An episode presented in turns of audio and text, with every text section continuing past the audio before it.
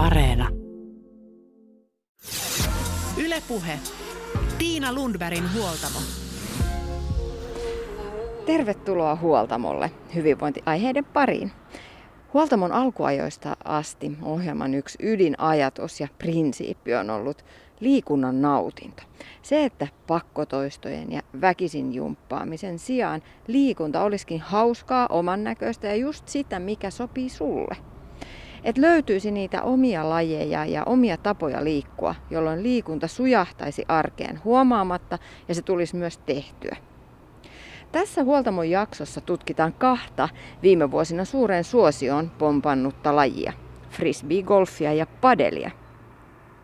Löytyisikö niiden parista sun tapa liikkua, tai vaan uutta virtaa ja vaihtelua omaan harjoitteluun? Ja mistä näiden lajien suosio kertoo? Padel ja frisbeegolf vetävät puolensa hauskuudella, vapaudella ja omaehtoisuudella. Yhdessä tekeminen on tärkeä pointti. Ja molemmissa aloituskynnys on matala. Padel on helpompaa kuin tennis ja jo vähäisillä taidoilla voi saada pelin pystyyn. Tämän tiedän jo ihan omastakin kokemuksesta. Frisbeegolf taas ei vaadi kovaa kuntoa tai vahvaa maksukykyä ja helpolla pääsee mukaan. Tämän jakson aluksi tavataan Frisbee Golf-liiton hallituksen puheenjohtaja Laura Heikkilä. Sitten Padel Club Finlandin ketjujohtaja Mari Tirkkonen Saunamäki ja lopuksi yliopistolehtori Kasper Salinin kanssa vedetään yhteen päivän saldo. Yle Puhe. Me suomalaiset olemme liikunnallista kansaa kansainvälisesti vertailtuna, mutta kuitenkin iso osa suomalaista liikkuu liian vähän. THLn muutaman vuoden takaisen tutkimuksen mukaan hengästyttävää kuntoliikuntaa harrastaa vain noin joka kolmas aikuinen. Tämä tarkoittaa, että jopa 70 prosenttia aikuisista harrastaa vain kevyttä liikuntaa tai ei harrasta liikuntaa vapaa-ajallaan lainkaan. Tähän siis pitäisi saada muutosta, koska se tiedetään, että liikunta auttaa pitämään huolta sekä fyysisestä että psyykkisestä terveydestä. Olisiko frisbeegolf lajina sellainen, että myös vähemmän liikkunut uskaltautuisi mukaan? Viimeisen kymmenen vuoden ajan metsiköihin ja puistoihin on ilmestynyt niitä aluksi monia kummastuttavia metallihäkkyröitä, joiden liepeillä miesporukat usein muovipusseineen hengailivat ja näyttivät välillä heittävän frisbee-kiekkojakin näihin maaleihin. Sittemmin laji on urheillistunut ja kilpailutoiminta on vahvistunut ja viimeistään korona-aika toi frisbee-golfin laajojen massojen tietoisuuteen. Erityisesti nuoret miehet ja pojat ovat innostuneet lajista. Nyt laitetaan reppu selkään ja lähdetään Friba-kentälle. Sovin tapaavani Frisbee Golf-liiton hallituksen puheenjohtajan Laura Heikkilän kauniaisissa metsäisellä kaupungin rakennuttamalla radalla. Maailma paranee puhumalla. Suomen Frisbee Golf-liiton hallituksen puheenjohtaja Laura Heikkilä, mitä kaikkea sun repusta löytyy? No ensinnäkin löytyy kiekkoja. Siellä on, on tota, drivereita ja midareita ja puttereita, erilaisia, heit, erilaisia heittoja varten. Sitten on vesipullo, sitten löytyy tuommoinen merkkauskiekko, löytyy pyyhe, että jos on vähän märkäkeli, niin voi ne, pyyh- voi ne kiekot pyyhkiä kuivaksi. Ja itse mulla löytyy vielä sadetakki, jos sade yllättää. Ja, ja tota, mitäköhän muuta. Nyt ei taida olla tällä hetkellä muuta. Eväitä voisi olla vielä, jos oltaisiin pidemmällä reissulle lähdössä. Nämä frisbee kiekot on vähän sen väriset, ihan kuin karkkikaupassa olisi. Markettien ja kauppa, urheilukauppojen hyllyvalikoimaan on nyt ihan viime vuosina ilmestynyt ihan valtavat määrät frisbee-golf-kiekkoja. Kaupunkien metsiköihin, pururatojen läheisyyksiin on, on rakennettu paljon frisbee-golf-ratoja. Laura, mistä, mistä tässä lajin suosiossa nyt on kysymys? Aika iso kysymys. No, lajin suosio varmaan nyt selittyy sillä, että tähän on siis tosi mukava laji. Niin. Että jos lähdetään nyt siitä liikkeelle, että on, on mukavaa ja koukuttavaa lajia. Ja, ja ehkä tämä, tämä tota, korona-aika on nyt vielä tehnyt semmoisen ison, ison noston tälle, koska tämä on laji, mitä, voi, mitä harrastetaan ulkona, pienissä ryhmissä. Se rajoitukset ei ole isommin koskenut meidän lajia millään tavalla. Niin kun kaikki muut lajit meni tauolle 2020 keväällä, niin, niin frisbee-golfia pystyy edelleen harrastamaan. Ja se ehkä on nyt ollut se, mikä on, on tämän noston, tehnyt tämän nykyisen suuremman nosteen.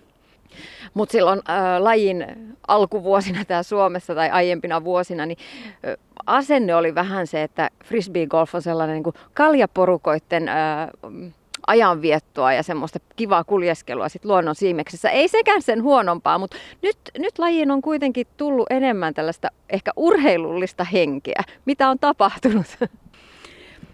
No ei, ehkä se on, se on, että kun se laji on kasvanut. Että, että onhan kaikessa, onhan, onhan jotain, vaikka jalkapallossakin on, on puulaakeja ja, ja kavereiden pelejä jossain urheilukentällä, missä on ne, ehkä ne kaljat mukana sielläkin. Et, että ei tämä sinänsä eroa muista lajeista. Että et tämä on lähtenyt, lähtenyt ehkä enemmän semmoisesta just kaveriporukoiden jutuista. Sitten on tullut, kun on tullut enemmän kilpailuja, että on seurat järjestää kilpailuja, nykyään meillä on yrityksiä, jotka järjestää kilpailuja. Ja niistä tietysti noudataan niitä, niitä niin kuin virallisia sääntöjä, mitkä on ihan urheilusäännöt, niin niitä, ne kun on yleistynyt ja kasvanut, lisenssihaltijoiden määrä on kasvanut, niin se on sitten, sitten tuonut sitä urheilullisuutta. Mutta edelleen löytyy niitä kaljakiertejä ja niissä tavallaan ei ole mitään pahaa. Sehän on niin kuin, kun voi harrastaa monella tavalla. Aina on hyvä, kun lähtee metsään kävelemään, niin se on aina, aina hyväksi mielenterveydelle. Niin, sehän on aivan totta ihan tutkittu fakta, että luonnossa liikkuminen tekee ihmiselle hyvää ihan, ihan fysiologisesti ja, ja sekä mielenterveydelle. Onko frisbeegolfin suosio tällainen niin suomalainen ilmiö vai on, onko samaa nähtävillä esimerkiksi muualla Euroopassa, että laji on nosteessa? On, on, on nosteessa myös muualla, että oikeastaan Ruotsissa on tällä hetkellä iso noste, Norjassa on isoa nostetta, Virossa on ollut jo useamman vuoden nostetta. Tuolla Keski-Euroopasta löytyy, löytyy tota niitä nosteita. Mutta on, on niinku selkeästi nostetta, että muutama vuosi sitten vielä puolet kaikista Euroopan frisbeegolfareista oli Suomesta. Ja nyt ei olla enää ihan puolet, puolet tästä kaikista pelaajista. Mutta silti niinku erityisen suomalainen juttu kuitenkin. Joo, on tämä erityisen suomalainen juttu. Sopii suomalaiseen jotenkin varmaan mielenmaisemaan tämä, että tullaan metsään ja heitetään asioita. Että se, se ehkä iskee, että ollaan kumminkin vanhaa. Että Suomessa heitetään kaikkea, niin kuin keihästä ja saapasta ja kännykkää ja vaikka mitä, niin sitten nyt saa heittää sitten frisbeitä, niin sopii hyvin tänne. No käydään läpi vähän Laura Heikkilä näitä kiekkoja. Siinä on monenlaista, kaikkia pinkin sävyjä, löytyy sinisiä, valkoisia kiekkoja, on drivereita, on varmaan puttereitakin sitten, niin kuin, niin kuin tota golfissa kuuluu olla. Mikä ero on, sanotaan nyt vaikka driverissa ja putterissa, sitten ihan katsotaan sitä kiekkoa.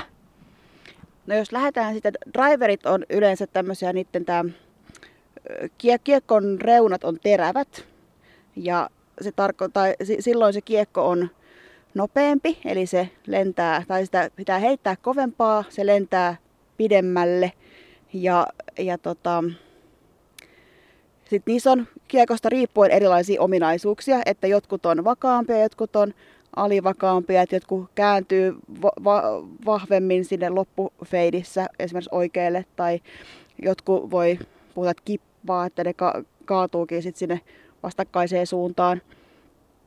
Niitä heitetään eri nopeuksia, on eri nopeuksisia kiekkoja, mutta se semmoinen niin perus, perusero on se, että driverit on teräväkulmaisia ja putterit on sitten taas tämmöisiä pyöreäreunaisia. Et puttereita heitetään hitaampaa, ne lentää suorempaan, mutta ei ehkä ihan niin pitkälle. Millaisella kiekkoarsenaalilla pystyisi aloittaa? No yhdelläkin kiekolla voi aloittaa, että ehkä parhaiten pääsee, jos on, on kaksi, kaksi, kolme kiekkoa. Kannattaa aloittaa niistä puttereista, ehkä midareista, että drivereihin kannattaa siirtyä vasta sitten, sitten kun on jo vähän aikaa heitellyt. Että putterit ja midarit on sellaiset, mitä on helpoin käsitellä ihan aloittelijankin, että ne varmemmin lentää sinne, minne olit ajatellut, että ne lentäisi. No me ollaan tässä väylän alussa. Millaisella kiekolla Laura lähtisit tästä heittämään? Meillä on edessä kalliota. Tässä on hienosti tota, kauniisti kasvavia mäntyjä. Tällaista suomalaista sano, suunnistustermein avokalliomaastoa. No, tämä näyttäisi olevan tuommoinen 53-metrinen väylä, paar kolmonen. Ja vähän tuommoista ylämäkeä. Mä mä lähtisin heittämään tätä kyllä ihan putterilla. Että tavoitteena olisi päästä tuonne korin läheisyyteen, että sitten voisi koittaa putota kakkosen sisään, eli birdie tulokseen tavoitellaan. Eli tästä, no tuollahan tuo keltainen, keltaisena siintää kori tuolla ylhäällä. Joo. All right, ja sitten eka heitto. Katsot, ensimmäinen heitto, katsotaan miten menee. Oletuksena on, että se osuu johonkin noihin puihin, joita tästä tosiaan kasvaa, että on ehkä noin kolme metriä leveä toi väylä. Ja sitten on vielä toi kallioseinämä, että, että tavoite on hyvä päästä korille, mutta voi olla, että mennään tuonne puita tai kalliota päin. Niin, jota on vähän hankala, koska tästä täytyy heittää yllättävän tota korkealle, että pääsee niin ton kallion yli. Mutta sinne se meni. Aika huikee. Wow, mikä lento! Joo. Oliko se hyvä heitto? se, oli, se oli varmaan ihan hyvä heitto. Vähän ehkä meni tuonne oikealle, oikealle mutta tähtäys oli ehkä, oli ehkä vähän pielessä, mutta hyvin, ihan hyvin lensi. Okei, ja lähdetään sitten tallustamaan ja hakemaan se kiekko sieltä ja katsotaan, miten edetään sitten kohti tuota koria. Tässä tulee myös ehkä fysiikkaa vähän tähän hommaan, kun täällä on näin kallioinen ja kallioinen maasto. Joo, kyllä. Tämähän on tosiaan hirveän, että vaikka tässä ei kävellä kauhean kovaa vauhtia, eikä tule semmoista, semmoista hikiliikuntaa välttämättä ei ole frisbee golf, mutta, mutta tulee paljon kiipeilyä ja tasapainoilua, mikä on sitten taas niin kuin monipuolista liikuntaa. Kato, se on tuolla toi kiekko. Ää, linnunpöntön alla. Onneksi et osunut linnunpönttö. Joo, onneksi ei osunut linnunpönttö. Ehkä, tästä on nyt ehkä joku 10 metriä tonne korille. Kuinka helppo tästä on heittää se nyt sitten ihan oikeasti, että se menisi sillä tokalla heitolla jo tonne koriin? No, jollakin, jolla on parempi putti, se ehkä menisi varmemmin sisään, mutta tämä on mulle henkilökohtaisesti ehkä vähän pitkä putti vielä. Mutta se, mitä tässä nyt tapahtuu tai mitä tehdään, niin voi tietysti heittää suoraan tuosta kiekon takaa. Eli ideana on se, että kun on heitetty kiekko, niin sitten siitä, mihin se kiekko laskeutuu, niin sen, sen takaa heitetään seuraava heitto sitten korjaa kohti. Joo. Ja, ja voi, jos haluaa jatkaa vaikka sillä samalla kiekolla, niin voi ottaa tämmöisen pienen merkkauskiekon. Ja se laitetaan korin ja kiekon väliin. Ja sitten heitetään sen merkkauskiekon takaa. Yes. Ja merkkauskiekko maahan ja sitten tässä on vähän haastetta, kun tuo puu on niin lähellä tuossa noin, mutta eiköhän se lähde sinne. Oi, läheltä meni, mutta ei ihan. ei ihan osunut. se lähti lopussa vähän kaartamaan. Se oli hyvin meni suoraan kohti koria, mutta sitten lopussa tuli pieni, pieni kaarre. Joo, joo, joo, se on tyypillisesti, kun oikeakätinen heittää tuommoista niin rystyheittoa, rystyset edellä heittoa, niin silloin, silloin kiekko yleensä aina kaartaa lopussa oikealle. Ei kun vasemmalle, anteeksi, mm. menee suunnatkin sekaisin. Vasemmalle kaartaa silloin. Ja, ja sitten taas, jos heittäisi semmoista foreheittoa, eli kämmenheittoa, niin silloin se kaartaa taas sitten oikealle puolelle. Yes. Ja nyt sitten pikkuputti tässä näin. Yes, yes. sinne kolahti. Joo, pa- paariin pelattu. Kyllä. Jos puhutaan tuosta heittotekniikasta, ää, Laura Heikkilä, niin, niin, niin onko eroa silloin, kun sä heität tuollaista niin pitkää pitkää niin kuin driveria tai niin kuin aloitusheit, avausheittoa väylällä, niin heitätkö eri tekniikalla kuin sitten taas tuollaista vähän niin kuin enemmän puttaustyyppistä heittoa? Joo, joo. Se tota, avausheitto heitetään, että tämähän ei sinänsä ole mikään voimalaji, että, että frisbeegolfia heitetään tekniikalla koko vartalon voimalla niin, että, että siihen saadaan liikettä siihen heittoon mukaan, että, että kiekko lähtee tuolta takaa ja tulee rinnan yli ja lähtee sitten kädestä. Jotkut ottaa vauhtia tai suurin osa varsinkin kilpapelaajista ottaa vauhtia siihen heittoon vielä muutamalla askeleella. Mutta voi heittää myös paikoiltaan. Ja sitten taas puttauksessa ö, otetaan se rintamasuunta koriin päin ja sitten kiekko heitetään tuosta niin kuin itsensä edestä koria kohti ja siihen olisi hyvä saada vähän semmoista kierrettä eli spinniä, jotta se lentää mahdollisimman suoraan sinne suuntaan, minne olit sitä tähtäämässä sinne koriin. Järjestetäänkö muuten frisbee-golfissa jonkinlaisia aloittelijoiden kursseja, jotta tällaisia yksinkertaisia tekniikoita voisi sitten lähteä opettelemaan, jos kiinnostaa radan kiertäminen? Joo, kyllä meillä jäsenseurat, eli frisbee golf-seurat järjestää erilaisia lajitutustumisia, on, on, on alkeiskursseja, on junnukursseja, aina vähän seurasta riippuen, että minkä, minkälaista on, tarjontaa on, on olemassa. Ja sitten jos itse haluaa jotain oppia, niin tietysti aina kannattaa ottaa yhteyttä siihen lähimpää seuraa, mikä siinä omalla alueella on.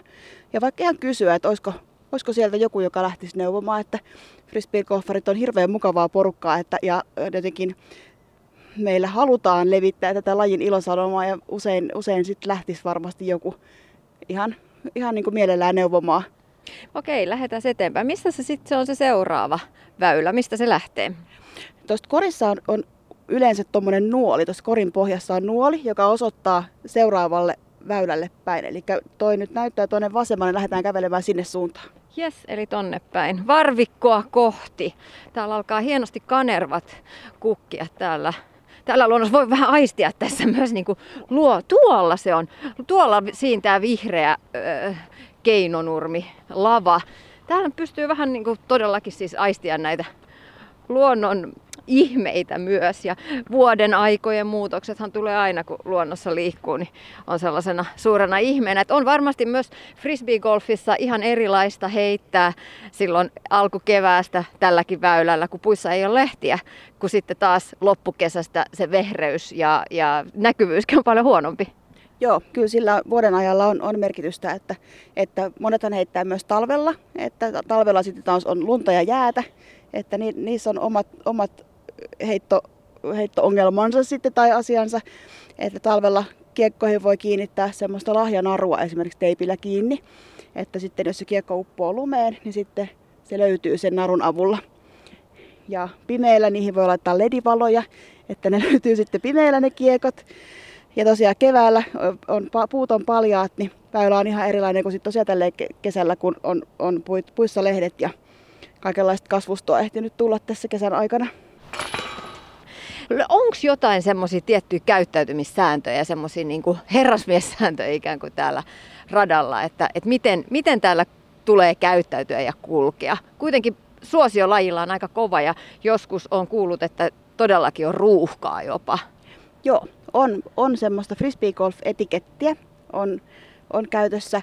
Radalle kun tullaan, niin jos on ruuhkaa varsinkin, niin, niin siinä saapumisjärjestyksessä lähdetään ykkösväylältä ei pitäisi lähteä, että jos katsoo, että ykkösellä on ruuhkaa, että lähdenpä ohittamaan ja menen, menen vaikka vitoselle ja aloitan sieltä pelaamisen, niin sitä ei pidä tehdä, koska se vaan ruuhkauttaa sitä rataa lisää. Eli kaikki, jotka tulee radolle, niin odottakaa rauhassa siinä ykkösväylä, kyllä se oma vuoro sieltä tulee. Ja ryhmässä kun heitetään, niin mielellään maksimissaan neljä tai viisi henkeä siinä ryhmässä. Et jos siellä on vaikka kahdeksan hengen porukka heittämässä, niin se taas jumittaa sen radan kun niihin heittoihin menee niin kauan, että sitten ne pienemmät ryhmät eivät sieltä pääse, pääse heittämään. Ja sitten on semmoista herrasmieskulttuuria tai mikä, mikä onkaan sitten nimeltänsä, että, että jos vaikka me pelattaisiin nyt tässä vaikka, vaikka neljän hengen ryhmä ja oltaisiin vähän hitaita, sota vaikka aloittelijoita tai sitten meillä on muuten vaan mukavat jutut siinä menossa, niin jos takaa tulee nopeampi ryhmä, että me nähdään, että ne joka väylällä odottaa tuolla meidän takana, niin päästään ohi. Että vaikka seuraavalle tiille jää odottamaan, että että se seuraava heittäjäryhmä sieltä tulee ja sanotaan, että menkää vaan ohi ja sitten heittää ja kaikki pääsee iloisena jatkamaan sitä omaa kierrosta. No entä sitten, nämä monet radat on myös niin kuin asutuksen keskellä ja jossain esimerkiksi tuolla Munkkiniemessä menee pyöräteitä siinä ympärillä. Kuinka paljon pitää ottaa huomioon ja miten otetaan huomioon sitten se muu ympäristö, ettei täällä nyt heitetä sitten jotain marjanpoimia äh, kiekolla? Joo, heittäjä vastaa aina sit omasta kiekostansa. Et aina pitää varmistua, että siinä väylällä ei ole ketään. Ja eikä siinä ihan ympärilläkään ole ketään. Tosiaan kun nämä on yleisissä puistoissa suurin osa näistä radoista. Ja se ei välttämättä se marjastaja tiedä, että hän on frisbeegolfralla. Hän ei välttämättä tullut edes mieleenkään, että sinne on rakennettu joku frisbeegolfrata. Niin, niin aina pitää tarkistaa, että siellä ei ketään ole. Jos, ja jos kiekko lipeää ja lentää jotain päin, niin sitten on aina hyvä huutaa varoitushuutoa, että, että ihmiset osaavat väistää. Että tuommoinen kiekko, kun se parhaimmillaan tulee sen yli 100, 100 kilometriä tunnissa niin kuin kovimmilla heittäjillä, niin semmoinen kun osuu päähän tai jonnekin, niin se kyllä sattuu. Ja siinä voi sattua tosi pahojakin vahinkoja. Suomen Frisbeegolf-liiton hallituksen puheenjohtaja Laura Heikkilä. Mielenkiintoinen ilmiö on äh, frisbeegolfissa nimenomaan se, mikä mekin tässä just nyt nähdään, että täällä on niin meidän keskikäisten naisten kanssa näitä nuoria miehiä, nuoria poikia pelaamassa. Eli frisbee golfin parin ovat nimenomaan ehkä viimeisen vuoden aikana löytäneet, muutaman vuoden aikana löytäneet alle 18-vuotiaat pojat. Oletteko te liitossa miettineet sitä, että mistä se johtuu? ollaan mietitty. ollaan mietitty aika paljonkin, että mistä se johtuu. Ja toisaalta tämä ehkä sopii semmoisen niin nuoren miehen sielumaisemaan hyvin, että, että just, että saa aika vapaasti harrastaa. Että ei ole semmoista ehkä säännöllistä treeniä. Et sopii myös semmoisille, jotka ei ehkä muuten harrasta liikuntaa niin paljon. Voi mennä niiden parhaiten kavereiden kanssa pienen porukalla, voi mennä yksin tai jonkun yhden kaverin kanssa. Että on sellainen vapaus ehkä houkuttaa. Ja sittenhän meillä on, on nyt tullut viime vuosina paljon semmoisia niin fanitettavia pelaajia, jotka tekee vaikka paljon somesisältöä, on Väinö Mäkelät ja Seppo Pajut ja muut, jotka tekee semmoista nuoria, nuoria miehiä houkuttelevaa sisältöä sitten tuonne eri kanaviin. Ja sitten näillä nuorilla pojilla, niin tähän liittyy myös vahvasti se kiekkojen treidaus ja vaihtelukavereiden kanssa ja, ja ostetaan netin syövereistä erilaisista yhteisöistä sit uusia kiekkoja itselleen ja myös tällä niin ekologisesti kierrätetään. Joo, Facebook ja netti on täynnä tuommoisia kiekkokirpputoreja ja kiekkohuutokauppoja, missä sitten niitä kiekkoja myydään ja osataan myydään ja vaihdellaan ja niin kuin jos ei ihan kaupasta saa, saa uutta, uutta ostettua, niin sitten yleensä niiltä, niiltä sitten löytyy erilaisia kiekkoja. Seurat myy paljon löytökiekkoja, että mitä tonne palautuu, mitä kukaan ei sitten, sitten käy omaksensa hakemassa, niin, niin niitä myydään.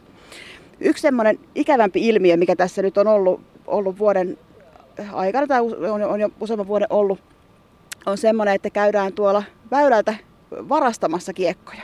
Että se, siitä haluttaisiin päästä eroon on, on erilaisia kampanjoita tehty sen, sen, sen puolesta, että just nämä meidän pelaajatähdet on tehnyt ja sitten on ollut poliiseilla on ollut semmoisia somekampanjoita siitä, että se on ihan näpistys ja toivotaan, toivotaan että frisbeegolfaavien lasten, tämä on ollut erityisesti niin kuin nuorten harrastama juttu, niin toivotaan, että, että vanhemmat, jos huomaa, että lapselle yhtäkkiä ilmestyykin paljon niitä kiekkoja ja niitä ei ole ostettu vanhempien kanssa, niin vähän kysellä, että mistä nämä oikein on tullut.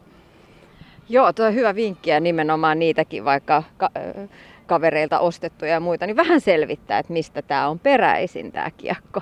Joo, kyllä. Se on, on, on hyvä, hyvä varmistaa. Et kiekkoihin yleensä, kun on omat kiekot, niin sitten niihin kirjoitetaan nimet ja puhelinnumerot sinne kiekon taakse yleensä. Että sitten voi katsoa, että tässähän nyt lukee Laura tässä kiekossa, että mistä tämä on tullut tämä kiekko, että kun sinun nimesi on vaikka Ville.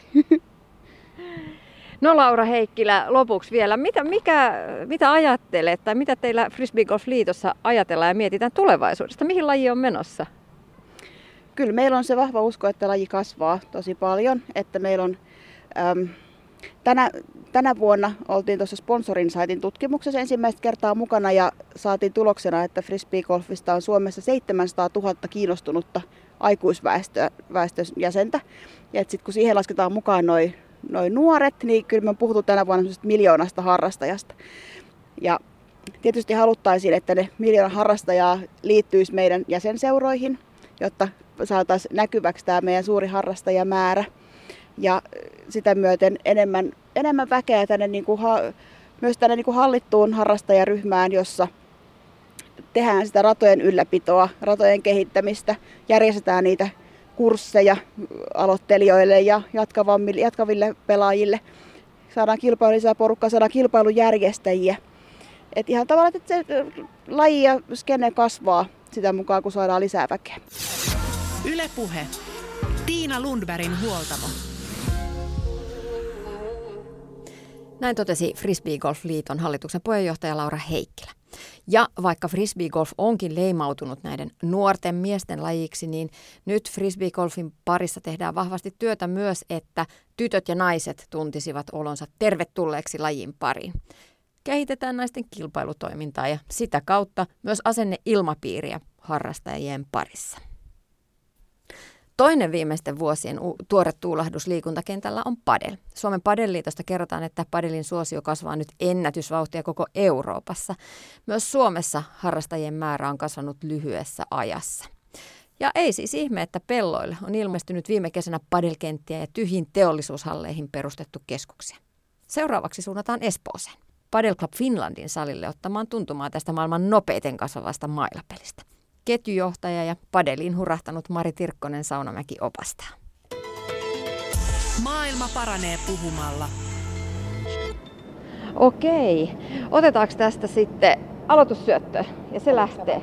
Eli nyt lähtisi niinku syöttö tonne vastakkaiseen kulmaan, niin pallo pudotetaan ja lantion alapuolelta. Mailla näin tästä. Niin, eli, eli mulla nyt sitten tässä tuli se Tenniksen iso swingi tänne taakse, eiks niin? Joo, joo. Ja verkko. Mut joo, ei se helppoa ole, jos yrittää, jos ihan vaan niinku höntsäilis, niin sittenhän se menee sille kivasti. Mutta tossakin huomasin taas, niinku, että nyt laitetaan voimalla menemään, niin silloin se menee mihin sattuu. Onko tämä voima vai taitolaji? Tämä on todellakin taitolaji. Kaikki rakastaa lyödä kovaa, kuulun itse myös niihin. Ja mun mies sanoo aina, kun me pelataan, niin rauha, rauha, rauha. Miksi sä löit taas noin kovaa?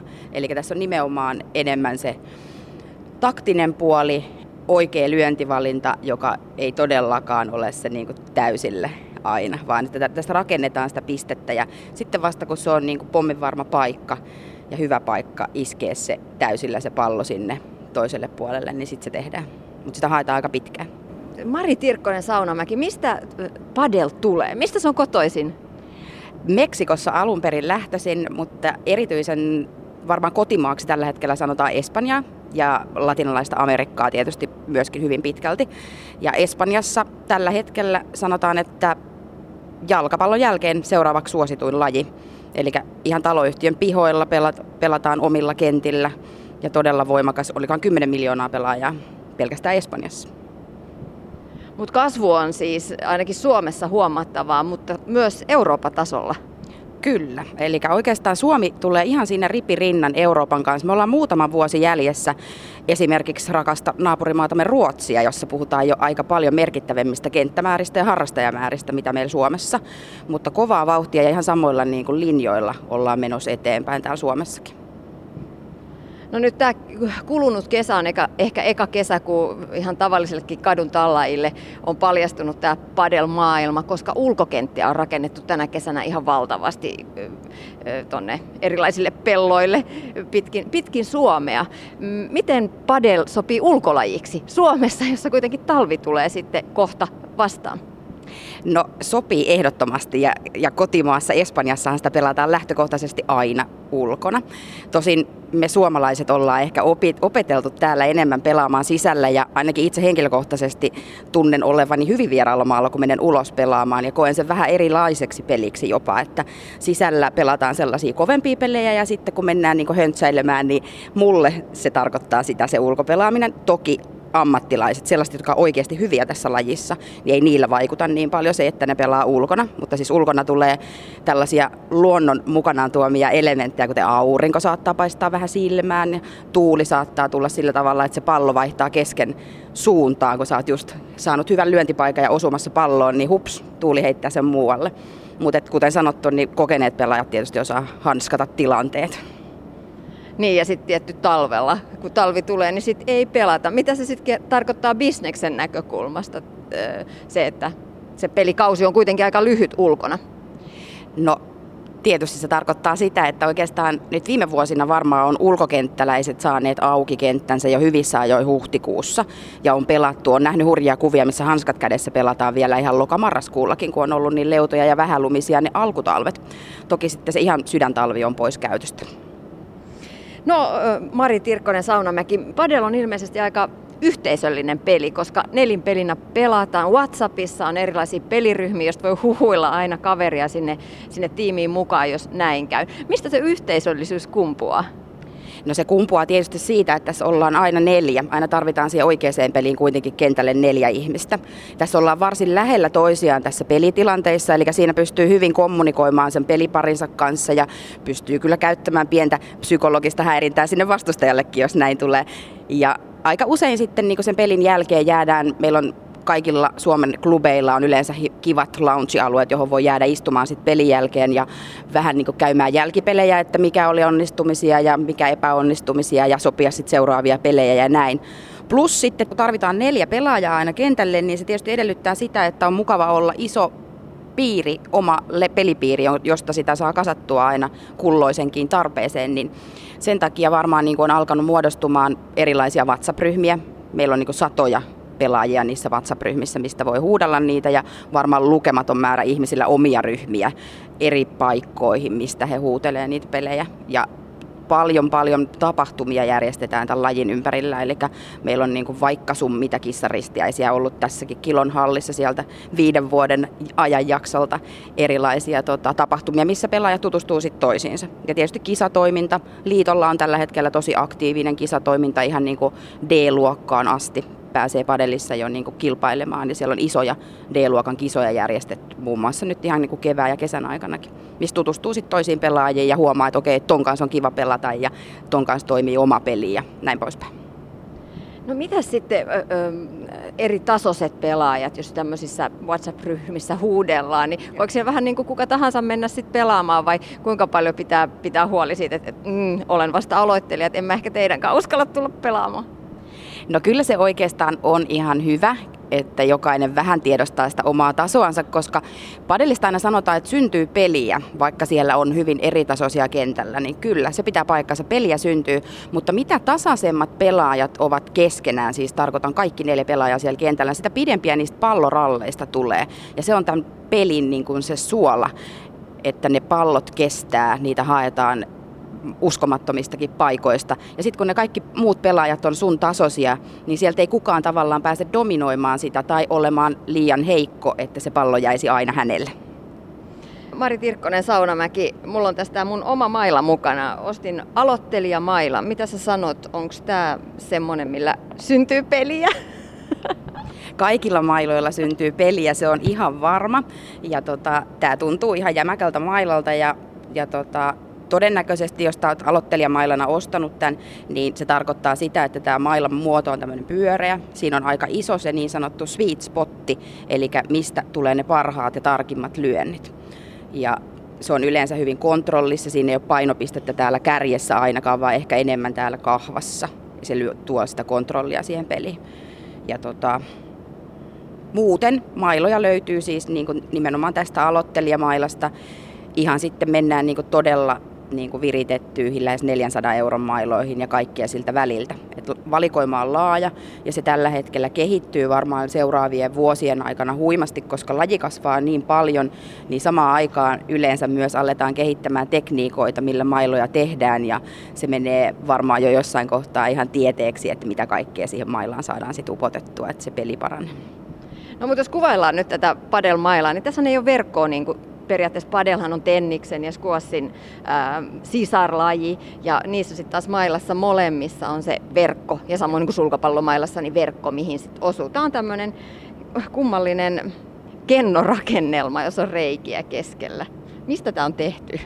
Tämä on siis komposiittimaila ja tota, nämä reijät on itse asiassa vaan siihen, niin kuin, näillä ei ole pelillisesti mitään merkitystä. On, on kyllä kuullut, että joku on jopa hionut näiden reikien reunoja saadakseen aikaan enemmän kitkaa siihen pintaan, joka aiheuttaa palloon sitten vaikeita kierteitä. Mutta näiden reikien tarkoitus on enemmänkin saada siitä niin kuin ilmavirtaa niin kuin kevyemmäksi. Että jos taisi kokonaan umpimailla, niin se olisi paljon va, niin kuin raskaampi lyödä. Ja sitten taas verrattuna tennis- ja squash-mailoihin, niin, niin tämä on paljon lyhyempi ja pienempi ainakin itselläni, koska näitä muita mailapelejä mä oon pelannut, niin oli tosi vaikeaa, kun ekan kerran kokeilin padelia, niin lyödä oikein sen kohtaan. Että se pallo, luulin, että mulla on pidempi mailla kädessä kuin mitä onkaan. Kyllä, ja tuossa on itse asiassa yksi semmoinen niin padelin selkeä ero esimerkiksi tennikseen, että padelissa lyönnit lähtee todella paljon lähempää kroppaa jolloin sä et tarvitse sitä pitkää vartta siihen mailaan. Ja se on yleensä tennispelaajilla ensimmäisellä kerroilla just se haaste, että huomaa, että oho, tämä maila loppu kesken. Ja tehdään liian isoja liikkeitä, näyttäviä swingejä taakse ja näin. Mutta tässä pelataan aika pienillä liikkeillä loppujen lopuksi lähellä, läheltä kehoa. Mutta onko lyöntitekniikka about samanlainen kuin tenniksessä? No siis peruskämmenlyönti, perusrystylyönti, varmasti joo, smashia ja kaikkea tällaista padelissa on sen lisäksi niin kuin liuta erikoislyöntejä, mitä sitten niin kuin seuraavilla tasoilla valmentajat opettaa, on pandehaa ja viporaa ja kaikkea, missä niin kuin tavallaan jaetaan tätä pelikenttää eri alueisiin. On pandeha on tämmöinen niin puolustuslyönti, joka lyödään ihan tietystä kohtaa kenttää ja sillä on ihan tietty tavoite, että siihen pitää saada alakierrettä, että se ei pomppaa tuolla vastustajan puolella liian ylös, jotta vastustaja pystyisi helposti palauttamaan sen sieltä toiselta puolelta. Viborassa taas puhutaan sivukierteistä ja kaikesta tällaisesta. Hyvin pitkälle mennään niissä lyönneissäkin. Niin, eli kierteet, kierteet tekee padelista sit entistä haastavampaa. Kyllä, joo. Eli aluksihan se kaikilla niin kuin on varmasti jos ei ole mitään mailapelitaustaa, niin se on aika flättiä se lyönti, mitä siellä tehdään. Mutta valmentajien kautta pääsee tosi nopeasti ja kannattaakin. Me suositellaan aina, että mahdollisimman alkuvaiheessa kävisi ottamassa peruskurssin, jos käydään peruslyönnit läpi ja siitä sitten jatkokurssia, missä käydään sitten vähän erikoislyöntejä ja just näitä alakierteitä läpi enemmän, niin pelistä saa paljon enemmän. Plus sitten taktiikan kertominen jo pelkästään, että tietää mitä täällä kentällä tehdään, miten täällä kannattaa liikkua. Ei ole samanlainen se liikkuminenkaan kuin esimerkiksi Tenniksen nelinpelissä, vaan tässä liikutaan enemmän parina verkolle ja parina taakse, kun taas Tenniksessä, jolloin pallo menee ohi, niin sehän on menetetty pallo, niin sitten takana toinen vähän seivaa sitä takakenttää. Mutta padellissa se, että pallo menee sun ohi, niin ei tarkoita vielä yhtään mitään, vaan sä vaan käännyt katsomaan, että miten se tulee sieltä lasista takaisin ja jatkat peliä. Yksi pallo vielä siitä. Niin... Oho, lähti vähän kattoa kohti. Ah! Kantsiiko rystyssä olla kaksi kättä vai yksi? No yksi maailman parhaista naispelaajista käyttää kahden käden rystyä ja mä uskon, että se ehkä tulee yleistymään se kahden käden rysty, mutta yleensä padellissa vastakka, to, toinen käsi tekee vastaliikkeen, eli näin. Se aukeaa tänne taakse rystyssä. Oho, ja taas vedettiin vähän kovaa. Nyt mulla on koko ajan mailla varmaan väärässä asennossa. Mailan asento on itse asiassa aika tärkeä, eli nyt sä pidät niinku tavallaan vähän roikota tällä hetkellä sitä.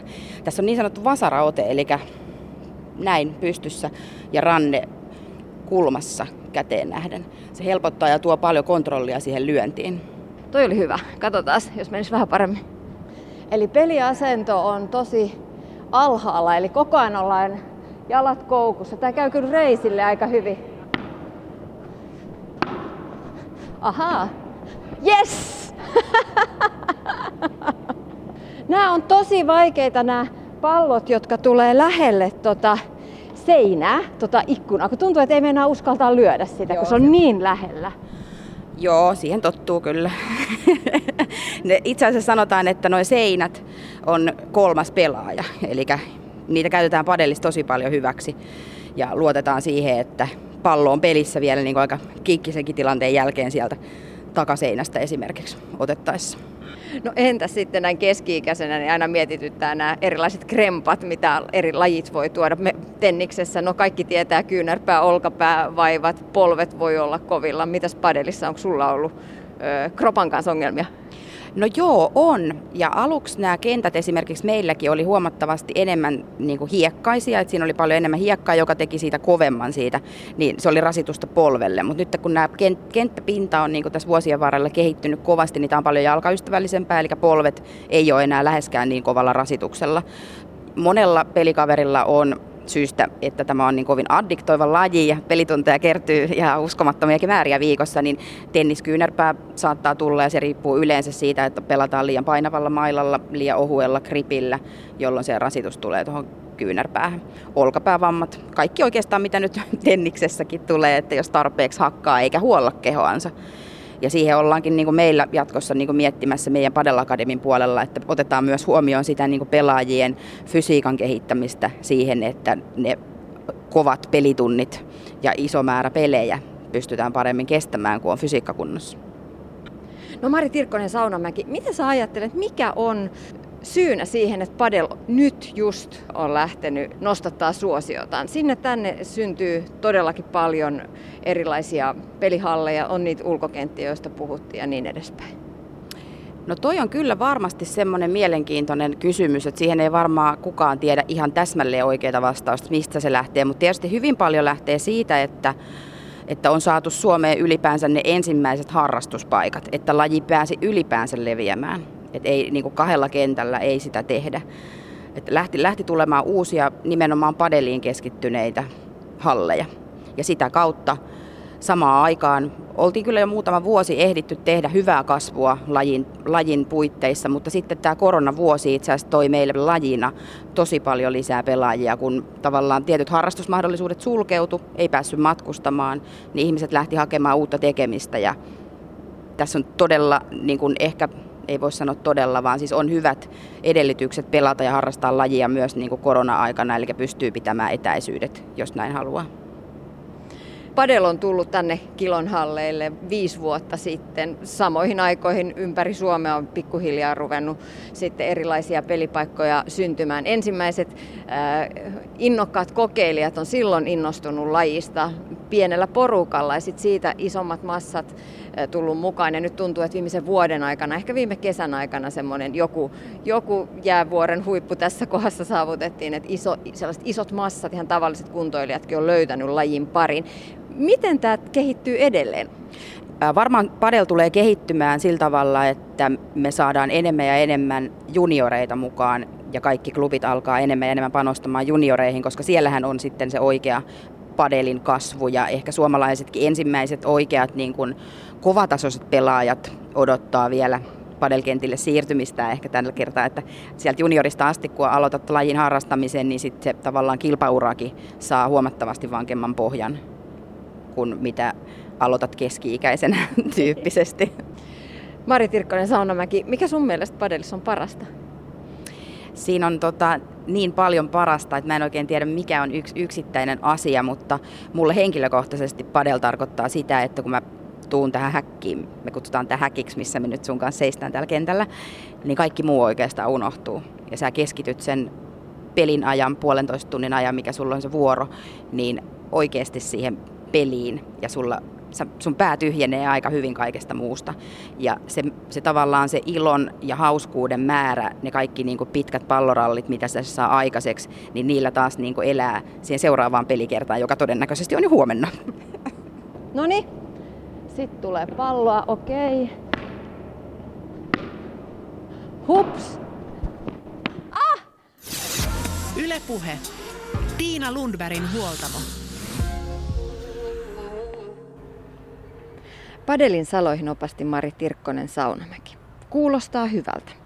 Sekä padel että frisbee golf vetävät nyt harrastajia puolensa, mutta kuinka kestävä suosio on? Peittääkö pian nokkospusikot nyt kiireellä rakennetut kentät ja radat, kun suosio hiipuu? Millä ajatuksin liikunta-alan asiantuntija katselee näiden lajien nousua? Nyt otetaan yhteys Jyväskylään ja linjan päässä on liikuntapedagogiikan yliopiston lehtori Kasper Saliin. Onko frisbeegolfin suosio yllättänyt liikunnan asiantuntijan? Yle puhe. Varsinaisesti ei, että jos nyt miettii, että mitä, mitä elementtejä siinä on, niin tota, siinä on paljon semmoista, paljon semmoisia tekijöitä, mitkä niin kuin selittää sitä niin kuin suosioa. Ja tämähän ei varsinaisesti ole nyt, jos puhutaan niin kuin korona-ajan jälkeen, niin tämähän ei ole niin kuin On ehkä jopa nyt voisi sanoa, että frisbee-golfin toinen tuleminen. Eli jos tuosta kun katsoin vähän tämän kansainvälisen frisbee-golf-liiton tilastoja, niin Suomessa on vuonna 2010 ollut 32 kenttää ja vuonna 2016 niitä oli 450 yhtäkkiä. Eli se tavallaan se ensimmäinen puumi tuli jossain siinä 12 ja tota, nyt selvästi tämä korona sitten teki tämmöisen toisen puumin ja nyt tässä on näitä kenttiä myös tullut 2019-2020 välillä kyllä myös niin kuin taas uudelleen aika paljon. Että, mutta jos mennään noihin niin elementteihin, mitä tuossa niin on, niin siinä on niin kuin, jos vaikka niin välinehän on tavallaan ensimmäinen, mistä lähdetään liikkeelle, että se on niin kuin, ensinnäkin se on hirveän edullinen väline, ja toinen puoli on se, että sama väline käy kaikille. Eli monissa urheilulajissa on tavallaan sitä, että on niin aikuisille ja lapsilla on eri kokosta, eri mallista välinettä, niin frisbeegolf käy sellaisena ihan kaikille. Ja niitä on helppo lainata kaverilta, niitä on kuitenkin paljon, niin tota, se on tavallaan tukee sitä starttaamista. Ja sitten se on myös aika tuttu väline, että se on helposti semmoinen, mitä joku, jokainen joskus edes niin kuin jollain lailla ainakin yrittänyt heittää, että se myös niin kuin tukee sitä ja se on niin kuin sillä aika helppo aloittaa myös, että jokainen saa sen jollain lailla ainakin aluksi lentämään. Ja sitten toisaalta myös tämä niin kuin laji yleisesti. Se ei tarvitse mitään niin erikoisvarusteita varsin. Sä voit lähteä niillä ihan tavallisilla lenkkareilla ja ynnä muilla niin kuin sinne liikkeelle. Ja tota, kenttiä on tosiaan rakennettu aika paljon, niitä on monen tasoisia ja sitten tavallaan se sama kenttä, se käy ihan yhtä lailla pro-harrastajille kuin niille ensikertalaisille. Totta kai on niin kuin eri tasoisia kenttiä, mutta siitä huolimatta niin jokainen voi käytännössä pelata niillä samoilla kentillä. Ja tota, tosiaan niitä on paljon rakennettu ja niitä on rakennettu koulujen ympäristöön ja niistä on tullut paljon tämmöisiä lähiliikuntapaikkoja. Että ei tarvitse niin lähteä kovin kauas, koska niitä on niin kuin ihan kaupungin keskustan tuntumaankin rakennettu paljon, niin tota, siinä on paljon semmoisia niin jo kaksi niin kuin elementtiä, eli se väline on helppo ottaa haltuun ja sitten ne on niin kuin lähellä. Ja sitten semmoinen yhteisöllisyys on tietenkin siinä mukana, että niin kuin sitä voi harrastaa perheet, paljon näkee perheitä tuolla niin kuin vanhemmat heittää ja lapset heittää sinne samalla. Siellä voi hyvin olla vaikka koirakin mukana luonnossa, sitten kaveriporukat.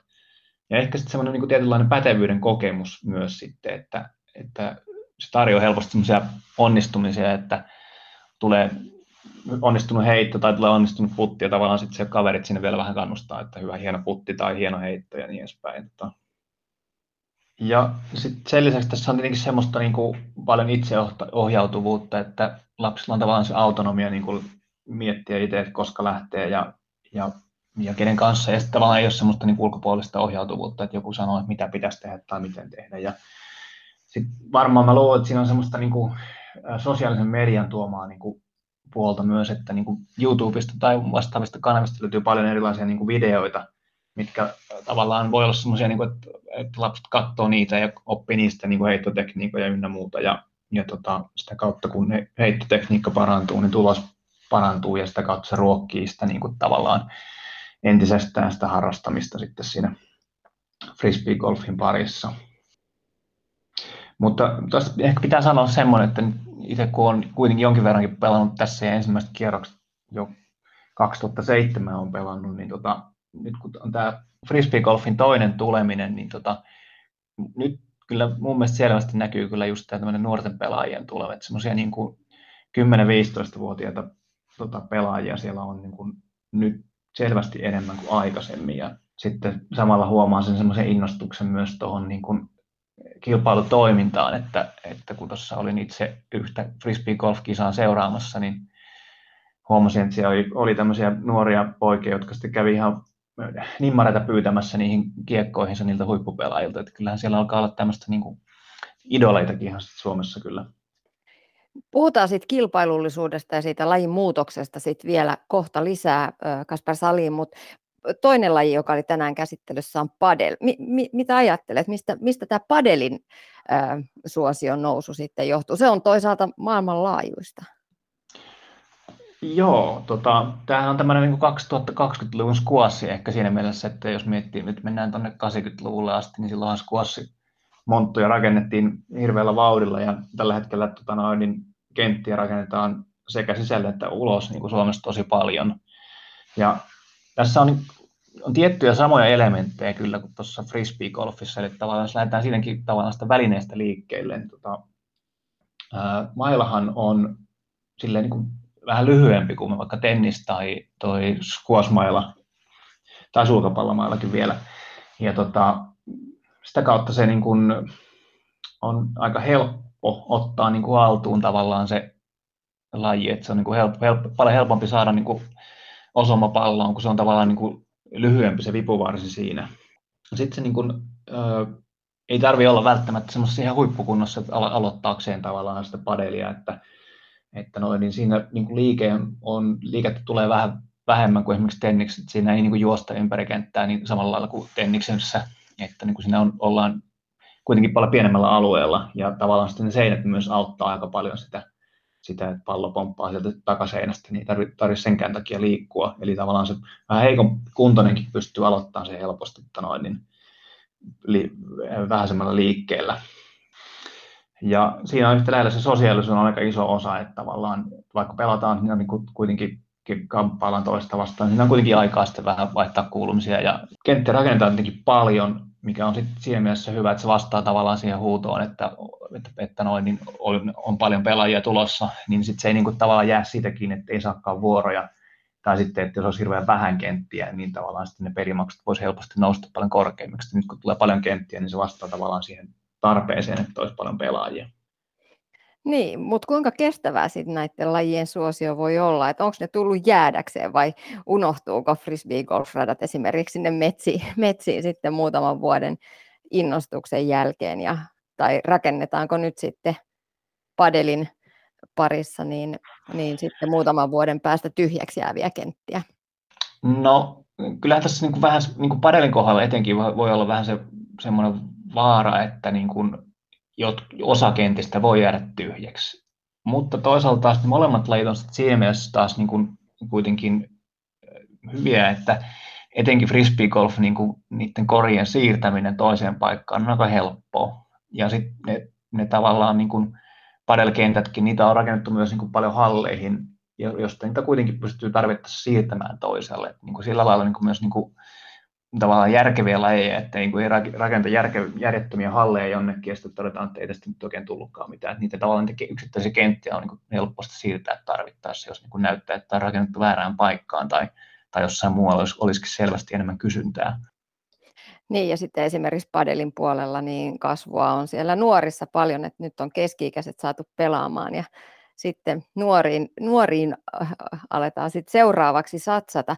Mitä sä ajattelet mm, liikuntapedagogiikan yliopiston lehtori Kasper Salin, että vetääkö nämä uudet liikuntamuodot, uudet lajit, no tähän voisi ottaa mukaan myös esimerkiksi kiipeilyn tai nämä seikkailupuistot, joita on myös rakennettu viime vuosina aika paljon tuonne metsiin, niin, niin, niin vetääkö ne ihmisiä jotka eivät ole aiemmin liikkuneet, vai onko kuitenkin niin, että nämä, nämä uudet lajit houkuttelee nimenomaan niitä ihmisiä, jotka liikkuvat muutenkin ja nyt vaan hakevat vähän vaihtelua siihen omaan treenaamiseensa?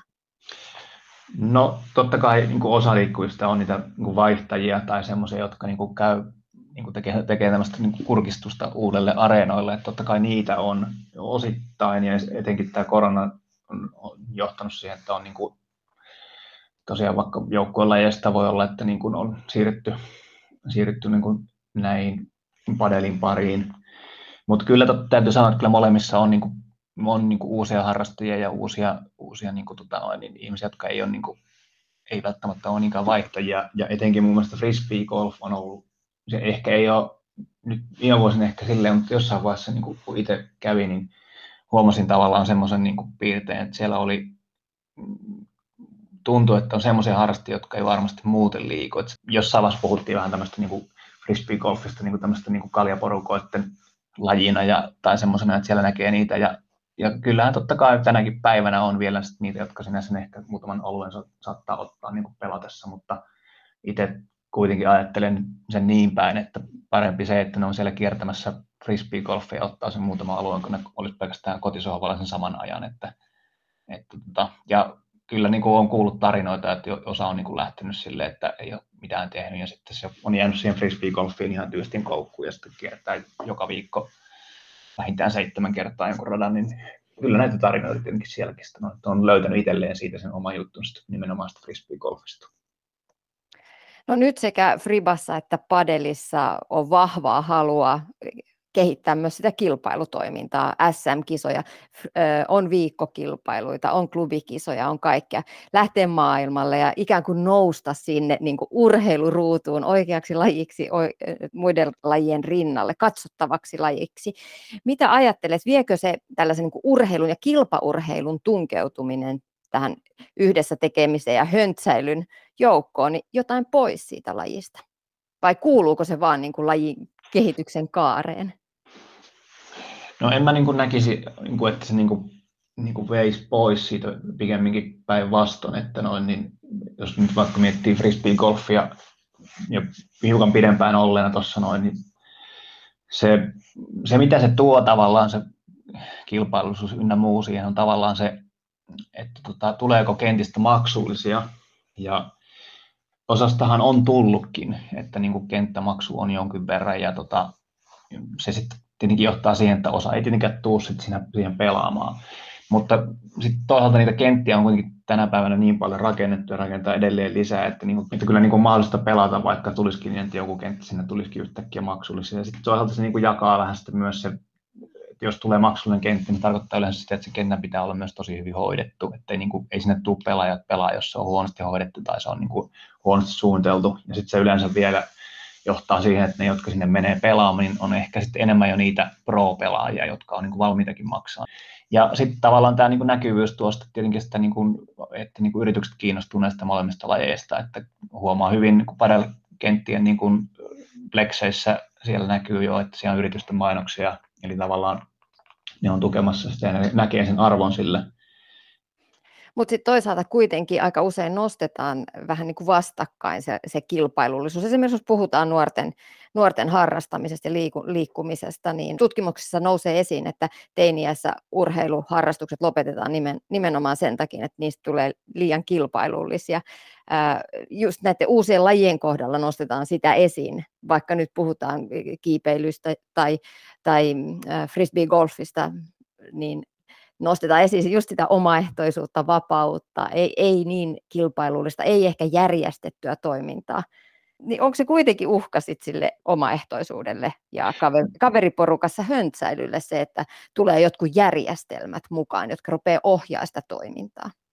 No mä en oikein tässä niin näe sitä. Tämä on jotenkin niin kuitenkin semmoista niin itseohjautuvaa ja autonomia, autonomia tukevaa tällä hetkellä vielä. Sitten kun kenttiä on tosiaan paljon, niin se, että kun ei oikein kukaan omista tavallaan, että jos mietitään, tulisi joku pallolaji, jossa niin kuin lähdetään kilpailemaan sarjaa ynnä muuta, niin siinä tavallaan se heti se organisoitumisen aste on ihan eri lailla kuin tämmöisessä niin yksilölajissa, missä voi niin kuin itsekseen pelata. Mutta totta kai, jos sä haluat kehittyä, niin sitten siihen ehkä tarvitaan niitä valmentajia ja niin, niin edespäin. Mutta, että, mutta tota, kyllä mä niin kuin tässä näen niin kuin sen, että en niin kuin näe sitä kilpailua hirveänä uhkana sille niin kuin tavallaan semmoiselle niin kuin omaehtoisuudelle ainakaan vielä. Että kyllä aika paljon pitää vielä tapahtua, että, noin, niin, että niin kuin se olisi iso uhka tälle niin kuin lajille tota noin, ja kaikille sille, niin kuin miten, miten se mahdollistaa tavallaan sitä semmoista perheiden kisaamista tai kesken kavereiden tekemistä, että, että se on, jotenkin se luonne on mun mielestä heti erilainen vähän tuossa frisbee-golfista. Padellissa ehkä se on niin kuin lähempänä tavallaan semmoista, että niin kuin se alkaa mennä vähän totisemmaksi ja mennään niihin viikkokisoihin ja sitä kautta niin kuin se menee, niin kuin, koska siinä on myös tavallaan sit se, että siinä pitää varata ne kentät ynnä muut, että siinä ollaan heti ollut vähän lähempänä semmoista niin kuin, tämmöistä organisoidumpaa toimintaa. Ylepuhe. Tiina Lundbergin huoltamo.